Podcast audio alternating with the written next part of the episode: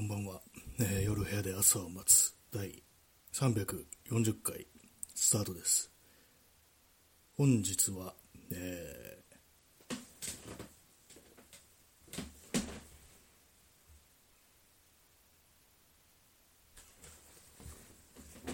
はいえー、4月の11日、えー、時刻は23時15分です。今あの時間がかかったのはカレンダーを見て確認したからです。あの今日パソコンがついてないんですよね。なんかさっき急になんかパソコンがこうおかしくなり、で今、いつもはこれ同時にパソコンの方でも録音してるんですけども、今日はあの、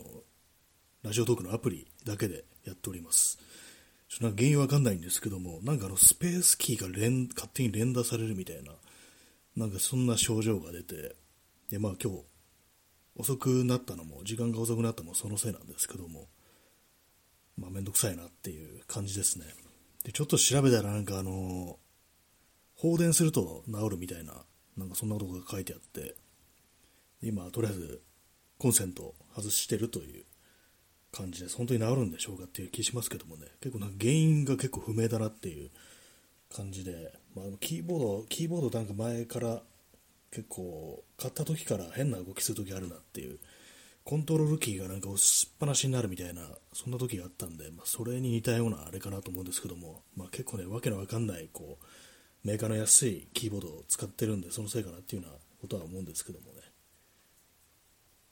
はい。まあ、そんな感じであの今日のタイトル例の漫画について語るとか言ってこう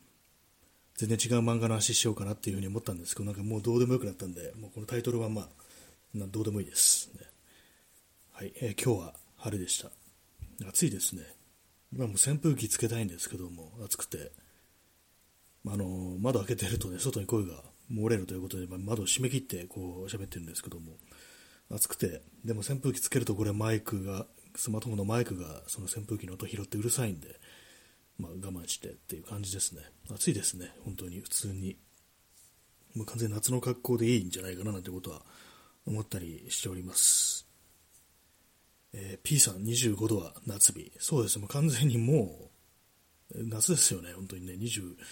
度って言ったら本当にまあ T シャツ短パンでちょうどいいっていうね、ぐらいなんで、本当にまあ夜になったら少し流行るかぐらいのあれなんですけども、日中だったらもう全然こう、あれですよね、真夏と同じように行動していいと思います。だからなんか昔夏ってこのぐらいだったんじゃないかなみたいなことは思いますね。真夏でもなんかあの30度いかない日の方が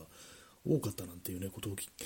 昔はそうだったなんてこと聞いたりしますからね、多分80年代とかね、もうそれぐらいはそんな感じだったようなことを聞くんですけども、実際まあどうなんでしょうかね。わかんないですけども。まあでも、暑いなということは思いますね、本当にね。4月、4月のね、今日、ま、まだ11日ですけども、もう完全にもう夏になってしまったっていう感じで、やっぱり春なんてなかったんだなってことはやっぱ思いますね。はいね、パソコンついてないとなんかすごく静かに感じて妙な気気持ちになりますね。もうせっかくあの例の漫画について語るっていうタイトルでなんか全然ね、こう、なんでもないドーベルマンデカの話でもして、こう、ね、しようかなと思ったんですけども、なんか台無しになりましたね、気分が。パソコンがおかしくなったせいで、気分がね、台無しになったという感じなんですけども、何なんですかね、他のことでなんかこうトラブルが起きても、確かにそんなにこう、慌てたりしないのに、なんかコンピューターって調子悪くなるってなんか妙に気になって気になって仕方ないですね、治るまでが。まあ原因ってものがまはっきりしてないからなのかもしれないですけども、なんかこう、あれなん、なんでこんなことになってんだろうな、みたいなことは思って、それが解決しないと非常になんか気になって気になって仕方ないと。まあ、同じね、こう、話今2回しましたけどもね。え、ストノフさん、機械には感触を起こしがちになってしまいますね。そうですね、本当それ分かりますね。こいつ機械の癖やなんで人間の言うこと聞かないんだみたいな、そういうことをね、思ったりしますね、本当に。私も、ね、頭に、なんか特になんかコンピューターってなんか頭に、ね、とさかに来がちななんかそういう物体のような気がしますね。他のなんかね、こうもので、他の機械ではそこまで起こ、ね、イライラしたりしないんですけども、なんかコンピューターの場合、なんかこちらの命令に逆らってるみたいな、なんかそんな気持ちになったりして、なんか必要以上に苛立つっていうようなことが、まあ、あったりしますね。だから物理的に壊れてるっていうのが目に見えないっていうのが、まあ、他のね、なんか本当に、ねものだとね、まこの部分がちょっと、ね、こう劣化してきてこういう風になってるのかなとか思いますけども、コンピューターっていうのはそのあんま目に見えないですからね、その辺でなんかこう、原因がわかんなくてイライラするなんていうことが起きがちなのかもしれないですね。まあ、感触はどんどん起こしていこうという、ね、ことでね、まあ、起こしたらよくないんですけども、まあ、なんか感触を起こすに至る理由がある、ねまあ、そんな世の中になってますけども、皆様いかがお過ごしでしょうか？はい、ね、何の話をしようとしたのか、例の漫画について語るときに僕たちの語ることっていう、まあ、このタイトルはあれですね、あの村上春樹が翻訳したレーモンド・カーバーだったから、なんかの、愛について語るときに私たちの語ることっていうね、まあ、そういうタイトル、放題、放題というかね、翻訳のね、こうタイトルですけども、オリジナルのタイトルも、ね、多分似たような感じだと思うんですけども、なんかそこから撮ったんですけども、まあ、別に例の漫画について語ることはないです。なんかあの、ツイッターとかやってると漫画がなんかね、こう定期的にバズるなって感じでね、こういうふうに例の漫画っていうとどの漫画だよっていうね、感じのことをね、多分思われると思うんですけども、私のがこの放送で漫画について触れるときは、まずね、大体あの、ドーベルマンデカか、明日のジョーカー、こちら葛飾区亀有公園前発所っていう、この3つに絞られるんでね、僕迷う必要がないんですけども、そんな感じで今日はね、あの別に漫画について語ることもなく、普通にやっていこうと思います。漫画ね、あんま読まないんですよね。昔の漫画しかこう読まないっていう感じなんですけども、この間あの、柳沢君夫の大市民っていうね、一応笑いながら言いましたけども、なんかその漫画から無料でなんか、あったんで、すごいこんなんあったな、どんな内容なんだろうみたいなこと思って見てみたら、結構その近年とその漫画初期で結構内容が違うって感じで、最近のやつは、最近なのかどうかわかんないですけども、結構もう普通にまあ10年ぐらい前なのかもしれないですけども、すごいあの、ね、こう中高年の愚痴みたいな、ね、こうそういうのがそういう色が強くなってて非常になんか厳しい感じになったんですけども初期の頃は結構その,、まあ、その主人公があの作家のねこう中年男性でこういろいろなんか自分のなんかこう一人のねまあ、仕事場、自分の仕事場で借りてるんですけども、その同じね、こう仕事場のあるアパートの住人たちとこう交流して、なんかこう、ちょっとダンディーなね、ところを見せてね、こう、振る舞うっていうね、こう人人人望をね、集めるみたいな、なんかそんなような漫画なんですけども、もうその新しい方を見見てると、なんかひたすら愚痴りまくって最近のあれがどうだこうだみたいなこと言って延々愚痴ってるっていう、そういう漫画になってて、うわ、なんか非常に厳しいなというか、そのコメントっていうか、その漫画のレビューがすごい辛辣なこと書いてあってて、まあ、まさにこう作者の老化というものを反映してる、でまさしく老害みたいなこと書いてあってて、そうなんだねっていうこと思いましたね。まあ、置いたことによってなんか視野が狭まってこう何でもイチャモンつけていくっていうね感じのあれになってしまったというねでもそういうことらしいです。で、まあ、こんなね、まあ、柳沢奇妙って有名な漫画家らしいんですけども、まあ、よく知らないんでこんななんか老害まっしぐらな漫画を描いてる、ね、こうおじさんおじいさんだかどっちか分かんないですけどもどんな顔をしてるんだろうと思って検索してみたら結構なんかあの見た目が割と若い頃の写真とかかっこよくて、あ意外になんかこういう人でもなんかこんな感じでね、こう、偏屈なね、じじになっていくのかななんてことを思いましたね、なんかね。いかにもって感じのなんか、ね、こうルックス、ね、これもルッキズムですね、本当にね、なんかすごい偏屈な親父ってものをそう、ね、こう、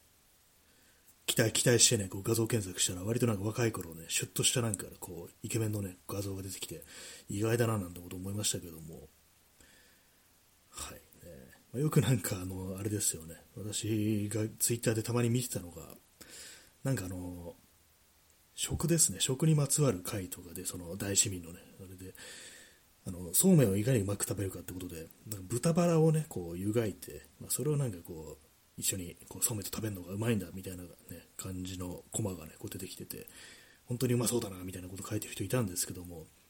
なんか、どうも私のね、が見る限り、あの絵ってなんか全然美味しそうに見えないなっていう。なんかあの、ね、酒を飲んで顔を赤くしてるって表現なんでしょうけどなんか熱出して真っ赤になってるみたいに私には見えるんですよね。で、まあそれであの、あれなんですよね、ビールとかをこう飲んで、こうグイッと飲んで、こう、プワーうましっていうなんか風に言う、なんかそれがなんか決め台詞っぽいんですけども、なんか全然うまそうに見えないなってことはまあ思ったというね、まあ、そんなあの大市民という漫画にまつわる話だったんですけども、まあね、例の漫画の話をしておりますけどもね、皆さんはね、どんな漫画をね、読んでおられるでしょうか。ね、昔はこうね、大の大人が漫画なんてものを読むなんてなんていう風に言われたもんですけどもっていうね、いつの時代だって感じですけどもね、そんなの、あれですよね、多分昭和30年代とかそんぐらいだと思いますね、本当にね。えー、ストロムさん、え、トリビアの泉で再現 VTR の映像がどう見てもドーベルマンデカだった回。やばいですよ、そんなのあったんですか、それ。すごいですね。それあの、レザーのね、こう上下とかになんかでかいリボルバーをこう持ってる刑事っていう感じですかね。その、そのあれ出てきたらもう完全にドーベルマンデカですよね、あの感じ。やばいですね。それはなんかかなり、こう、そんなところで自分の趣味出した人がいたのかなって感じしますね。ドーベルマンデカっていうね。一体どういう力が働いてドーベルマンデカのね、が風の再現 VTR になったのかってことはちょっとね、気になりますけどもね。なんか私、本当なんか、ドーベルマンデカでなんか、笑ってるというかね、なんていうかね、ネタにしてんのあんまり全然いなくって、ね、本当になんか、私だけだなと思うんですけども、一向にそのドーベルマンデカが流行る気配がないっていうね、それいうことに対して非常になんか、あの、歯がゆい気持ちでいるんですけども、まあ、昔の漫画だからなっていうね、あ、そういうのありますけどもね。あれも、ね、前も話しましたけども、千葉真一周辺で映画化されたドーベルマンデカ、もう全然話が違うってやつなんですけども、あれもなんか意外に面白かったなっていうね、なんかそんな記憶があります。謎になんかこう、ね、千葉真一千葉真一が主人公で、なんか沖縄出身の刑事みたいな感じで、あれですね、なぜかこう豚を連れてるっていうね、意味わかんないですよね、本当にね。でもなんか結構面白かったっていうね、ちょっとあのコメディ調だったな、とかなんか不思議でしたけど、不思議だったですね、あれなんか本当に。原作と全然違うなっていう感じでしたね。えー、P さん、ドーベルマン。まあ、銅があの金属の銅に、ね、ベルがね、あのチンって鳴らすベルですね。それの絵文字に、まあね、ドーベルってすごい変な、ね、言葉ですよね。ドーベルマンって、まあ、元は犬の、ね、犬種ですけども、なんだそれって感じしますね。まあ、いろいろなんか獰猛なイメージありますけども、どうなんですかね。ドーベルマンなんか大きさ的にはね、そんな大き大きくないですよね。他になんかあのね、いろんなグレートデンとかね、なんかすごいでかいようなのいますけども、なんかそういうのと比べてなんか俊敏なイメージありますね。まあ、でもあれですからね、あの大きい犬って結構あの、ね、おとなしかったりしますからね。私、あの、前にあの、その、何でしたっけ、あの、今言ったグレートデン、グレートデンっていうね、種類犬をね、なんかこう、触らせてもらったことあるんですけども、結構おとなしかったですね。もうすっごい大きいんですけども、本当に。多分立ち上がったら私とね、私175センチぐらいありますけども、それと同じぐらい、まあ、超えるぐらいのな、なんか身長がひょっとしたらあるんじゃないかなぐらいのね、非常に大きい犬だったんですけども、なんかすごいおとなしくってね、なんか、撫でられるがままになってましたね。はい、えー、ストロムさん、ブラックエンジェルスほどネットミームにもならない。あそうですね、ブラックエンジェルスの方がなんか割となんかネタになるっていうか、あのね、ザ・松田とかね、なんかあっちの方でなんか割とネタになるっていうね、あれはなんか本当になんか最初からネタ目指してやってるみたいな感じで、ね、半分なんかね、ギャグみたいな感じになってますけども、そうなんですよね、ブラックエンジェルスほどネットミームにならないっていう。まあなんかちょっとあれ気持ち悪いですからね、ドーベルマンデカってなんか、なんかすごい暗い、なんか悪をね、成敗したいということに対する暗い欲望みたいなものとかをね、ちょっと感じなくもないなっていうか、なんかサディスティックなんですよね、妙に。まあ、刑事が主人公というところでそういうところが際立ってるのかもしれないですけども、なんか結構そのブラックエンジェルスよりちょっとおかしいな、これみたいなことは私は結構前から思ってて、ねまあ、前も言いましたけども、普通にあの犯人の銃をね、撃って吹き飛ばせばいいのに、なんかもう手ごと行くっていうね、あのね大口径のね、こう、リボルバーでね、そういう犯人の腕ごと吹っ飛ばすっていう非常に残虐ななんかのね、こう、シーンが非常に多いんですよね。なぜそこまでみたいなこと思いますけどもね。たまにね、それがあのなんかね、たまになんか普通に銃をね、弾き飛ばしてる時もあるような気がするんで、あったような気がするんですよ。だからなんかね、そういうなんか感じも非常にサディスティックななんか異常さみたいなものが際立ってるんで、まあ、あんまこうネタにできないっていうのも、ひょっとしたらあるかもしれないですね。インスタントコーヒーを飲みます。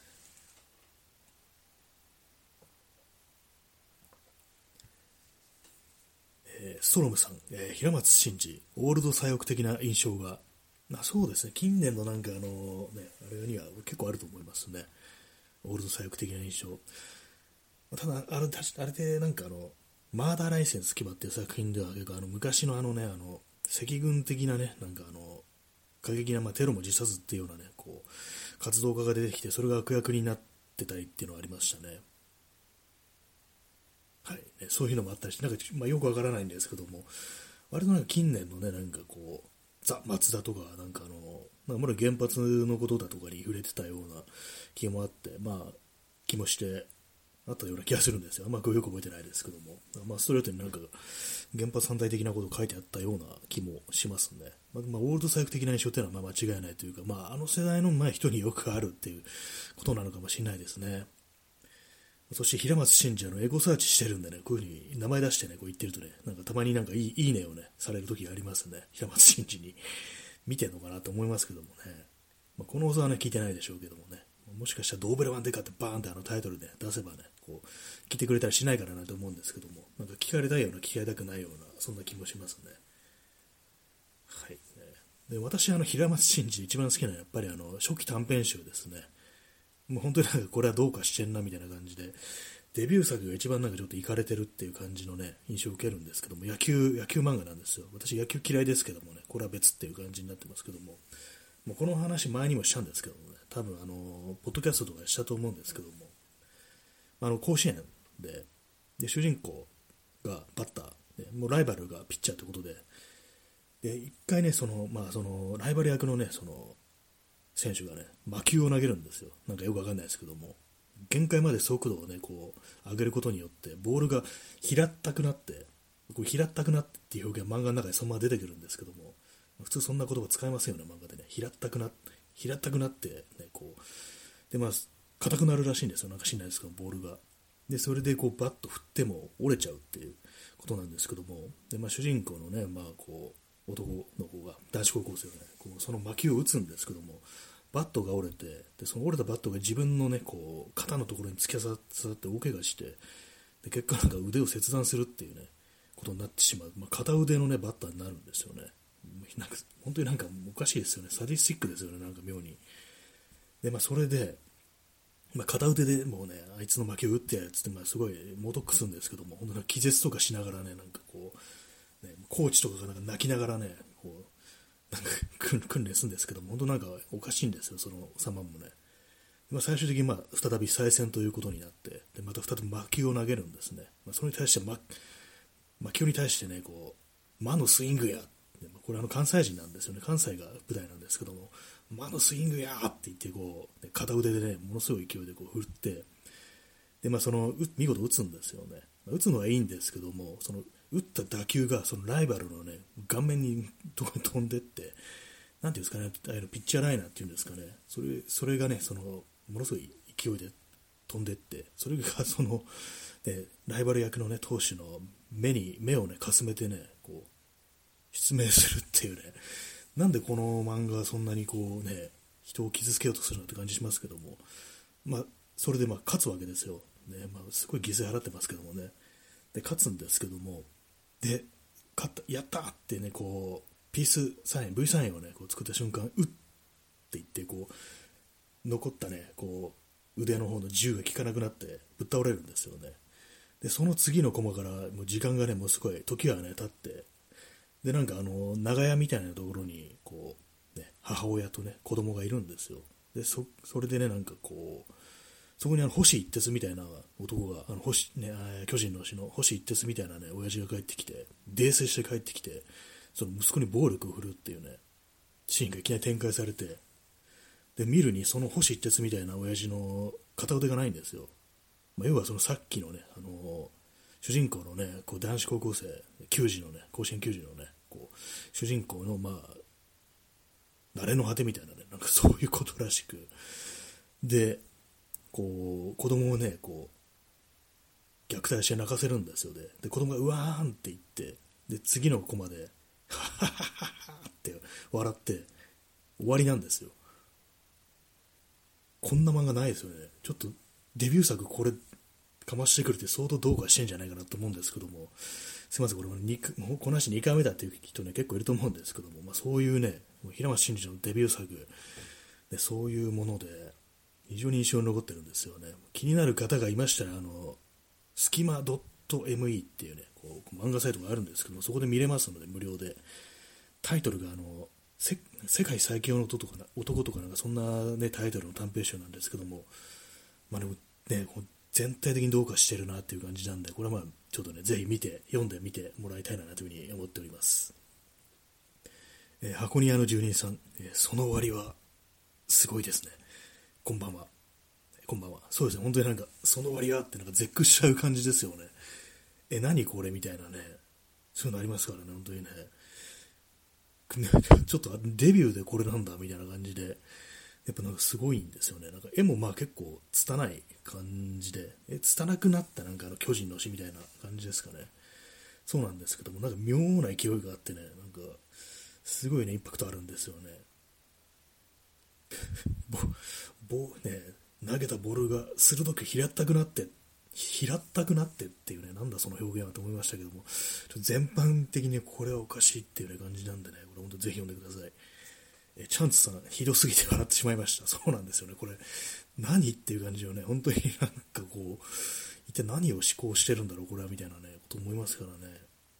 結構短編集、他もまあまあね、ちょっとどうかしてる感じなんでね、まあ、全部、まあ、平松に全部どうかしてはいるんですけども、やっぱり初期のね、こう、振り切り方ですよね。でもなんか昔のなんかスポコンものってあの妙にあのサディスティックでなんかそのちょっとなんか性的なところがあるっていう、まあ、ちょっと変な話してますけどもねなんかそういうこと思うんですよねあのよくあの浮世絵とか、ね、昔のねあの日本のねこう絵ですね、まあ、大衆とかを見るような、ね、絵ですよ。ああいうのになんか無残絵っていうジャンルがあって要はあの実録犯罪者みたいな、ね、実録本当にあった、ね、犯罪みたいなものをテーマにしてこうそのね、凄惨なね、犯行現場の様子とかをね、こう、非常に残酷に描いてみせるっていうね、でそういうものが、そういう無残絵っていうね、無残な絵、まあ、そういうジャンルがね、あるらしいんですけども、非常にまあ血,、ね、血まみれだったりして、血まみれでなんか日本刀とか握ってね、切りつけたりするっていうね、残酷なものなんですけども、なんかあの感じに近いものね、ちょっと覚えますね。あの、昔のね、こう、そうスポコンものっていうのは、なんか、結構なんか、ひどく痛めつかられるっていうシーンが妙に多いような気がするんですよ。ね、箱庭の住人さん、無残絵は初耳です。でもね、そういうね、なんかジャンルがあるらしいんですよ。私もなんかね、なんかの機会で、図書館かなんかでね、こう、見てて、なんかすごい、昔のこの浮世絵なんかすごい残酷だなと思ったら、もうどうもそういうジャンルがあるっていうね、なんかもうすごい需要があったらしいんですね、そういう残虐な絵を見たいっていうね。箱にある住人さん、ね、勉強になるなってね、幸いですね、そういうふうに言ってもらえるとね、私もなんかどっかでね、聞いたんですけども、そういうジャンルになってるっていうのはね、こうなかなかね、こう、知らなくって、まあ、怖い絵とかね、たくさんありますけどもね、妖怪とかそういうものを描いたね、心霊物みたいなのもありましたけども、そういうなんかグロ、グロをね、こう、目的にした絵っていうのがあるんだってね、ちょっと新鮮な感じしましたけども、まあ、そういうところでね、多分その流れってものは結構連綿とね受け継がれてるっぽくってまあ、この話、もう5回目ぐらいになるかもしれないですけども、あの久世照彦っていうね、こうもう亡くなりましたけども、あの脚本家かな、脚本家なのかな、あの人は。その人の本で、あの怖い絵っていう本があるんですよ。まあ、それまタイトル通り、まあ、自分がね、本当にこう見て怖かった絵、まあ、子供の頃から、子供の頃見てなんかトラウマになった絵とか、そういうものにね、こう触れてるんですけども、その中で、あの昔、それこそなんかの子供が読むような、読み物、まあ、よくあんまよくわかんないんですけどなんか少年クラブとかね、まあ、戦前とか、まあ、戦時中とか、戦後間もない頃とか、まあ、その辺のね、まあ、大衆的なというか、ね、まあ、子供向けの、まあ、そういう雑誌みたいなね、漫画とかも載ってるようなものがあって、まあ、その中に、あの、剣士、少年剣士ですね、まあ、刀持ってるですね、まあ、今言ったチャイルドソルジャーじゃないかって感じしますけども、まあ、そういうね、ものが主人公のお話があって、でまあ、挿絵がね、こう、あるんですけども、まあ、それがなんか非常にね、こう、美少年として描かれてるわけです、その主人公の少年剣士が。で、それがあの、やっぱり、その、血まみれで倒れてるっていうのがよくあったりして、で、それをね、そう見て、その久世少年は、なんか性的な興奮を覚えていたみたいなことを書いていた、書いてたんですよね、その怖い絵っていう本で。なんかそれが妙に印象に残って、もしかしたらその系譜なのかなみたいなね、その、スポコンものでやたらと主人公がなんかね、痛めつけられるっていうのは、もしかしたらそのサディスティックな、こうね、そういうものなのかなっていうね、気はなんかしなくもないんですけど、別にその辺深掘りしたことはないんでね、よくわかんないんですけども、まあ、こういうのもなんか調べてる人はね、調べてるのかもしれないですね。えー、箱庭の住人さん、幽霊はよくありますね。あと、地獄絵図とか、そうですね、あの昔のね、幽霊の絵とか、ね、こう、有名ですからね、なんか丸山王居とかのね、なんかこう、幽霊画みたいな、ね、こう、あって、私なんか昔聞いたのが、なんでこう幽霊に足がないのかっていうね、いうそのなんか、なぜそういう風になったのかって話を聞いたことがあるんですけども、まあ、丸山奥だったか誰かわからないんですけども、まあ、幽霊の絵描いてて、初めはなんか普通にこう、足をね、描いてたらしいんですよ。ある日なんかこう絵描いてる時に、間違ってあの、お茶をこぼしちゃって、描いてる絵に、で、それで足元の部分がね、ぶわーってこう滲んでね、ぼやけてしまったと。で、それを見て、あ、ぼやけてるの結構いいな、みたいな感じで、こう、幽霊の足元がなんか、ふわっとね、なんかぼやけて足がないみたいな風に表現するっていう風になったっていうのを、なんかの子供向けのね、なんか本で読んだことあるんですけど、本当なんでしょうかね。今考えるとかなりね、なんか結構眉唾な感じしますけども、まあ確かに足ないよなっていうね、昔の本当そういう怖い絵で見る幽霊っていうのは、謎に足がないっていうね、ふわっと浮かんでるってなりますからね、お茶会っていうね、感じはしますけどもね。ねまあ、地獄絵図、地獄絵図もね、なんかね、いろいろありますよね。結構ね、ああいうのもなんかじっと見てるとなんかだんだん怖くなってきますよね、ああいうのもね。えー、箱庭の住人さん、私もそれは聞いたことあります、お茶。あ、そうなんですね。じゃ結構有名な話なんですかね。私なんか本当になんか子供向けのね、なんかちょっと怖い話の本みたいので、ちょっとコミカルなね、漫画として描かれてたんでね、なんか本当なのかなと思ったんですけども、意外にあったりしてっていうね、有名な話なのかもしれないですね。そういう感じで、なかなかね、こう、その残酷であるということと、なんか妙にエロティックであるっていうね、まあ、そういうことがなんか近いのかなと思うんですけども、なんかある意味そうですね、あの、まあね、そうですからね、刺激欲求みたいなものとその性的なものっていうのは割と近いのかななんていうふうにね、ちょっと、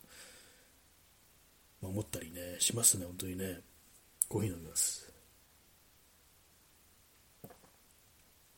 なんか今日パソコンがついてないからね、なんかファンの回る音がしなくて、なんか変な感じしますね。のち幽霊でも出るかなと思うんですけども。はい、まあそういうな、そういう残酷な絵の系譜。まあ、および、それにね、こう、付随してなんかこう、妙に性的なね、なんかものを覚えるという、そういう人間の、こう、なんていうんですかね、この、心の動きみたいなものっていうのはちょっと気になりますね、本当にね。今の時代でもそういうものはあるんですかね。あんまこう残虐な漫画とかね、多分あると思うんですけども、そういう方向じゃないと思うんですよね。なんかあんまこう、主人公がなんかこう痛めつけられるみたいなものっていうのはあんまりこう多分ないんじゃないかなっていうね。まあ、そういう残酷さ、まあ、グロをね、なんかこう、全面を押し出してるものはまあたくさんあると思うんですけども、まあ、あんまりね、そういう、まあ、なんなんていうんですか、ちょっとマゾヒスティックな感じの、まあ、そういうのはあるんですかね、まあ、ないような気がしますね。まあ、漫画について詳しくないんですけどもね、ね例の漫画について語るというね、こうタイトルで、釣られた人はどれだけいるのでしょうかっていう、気がしますけどもね。まあ、例の漫画なんだよって思うかもしれないですけど、まあ、あれですな、ななんとかたつきっていう人の漫画、あのチェーンソーマンっていうのを書いている人の漫画なんかですけども、よくわからん。私の感想よくわからん。前のやつもよくわからんっていうね、感じでしたね。えー、ちゃんと釣られました。すいません。あのもう釣りました、ね。そういう風になるの分かっていてこう、こういうタイトルにしてしまいました。すいません。えー、箱庭の住人さん、ライチ光クラブという漫画も短美系らしいです。勇気が出なくてまだ読んでいませんが。あー、なんかちょっとそれは気になりますね。ちょっとそれは検索してみます。ライチ光クラブ。聞いたことないですね。短美系っていうとね、やっぱりその辺のね、あんな感じになりそうですよね。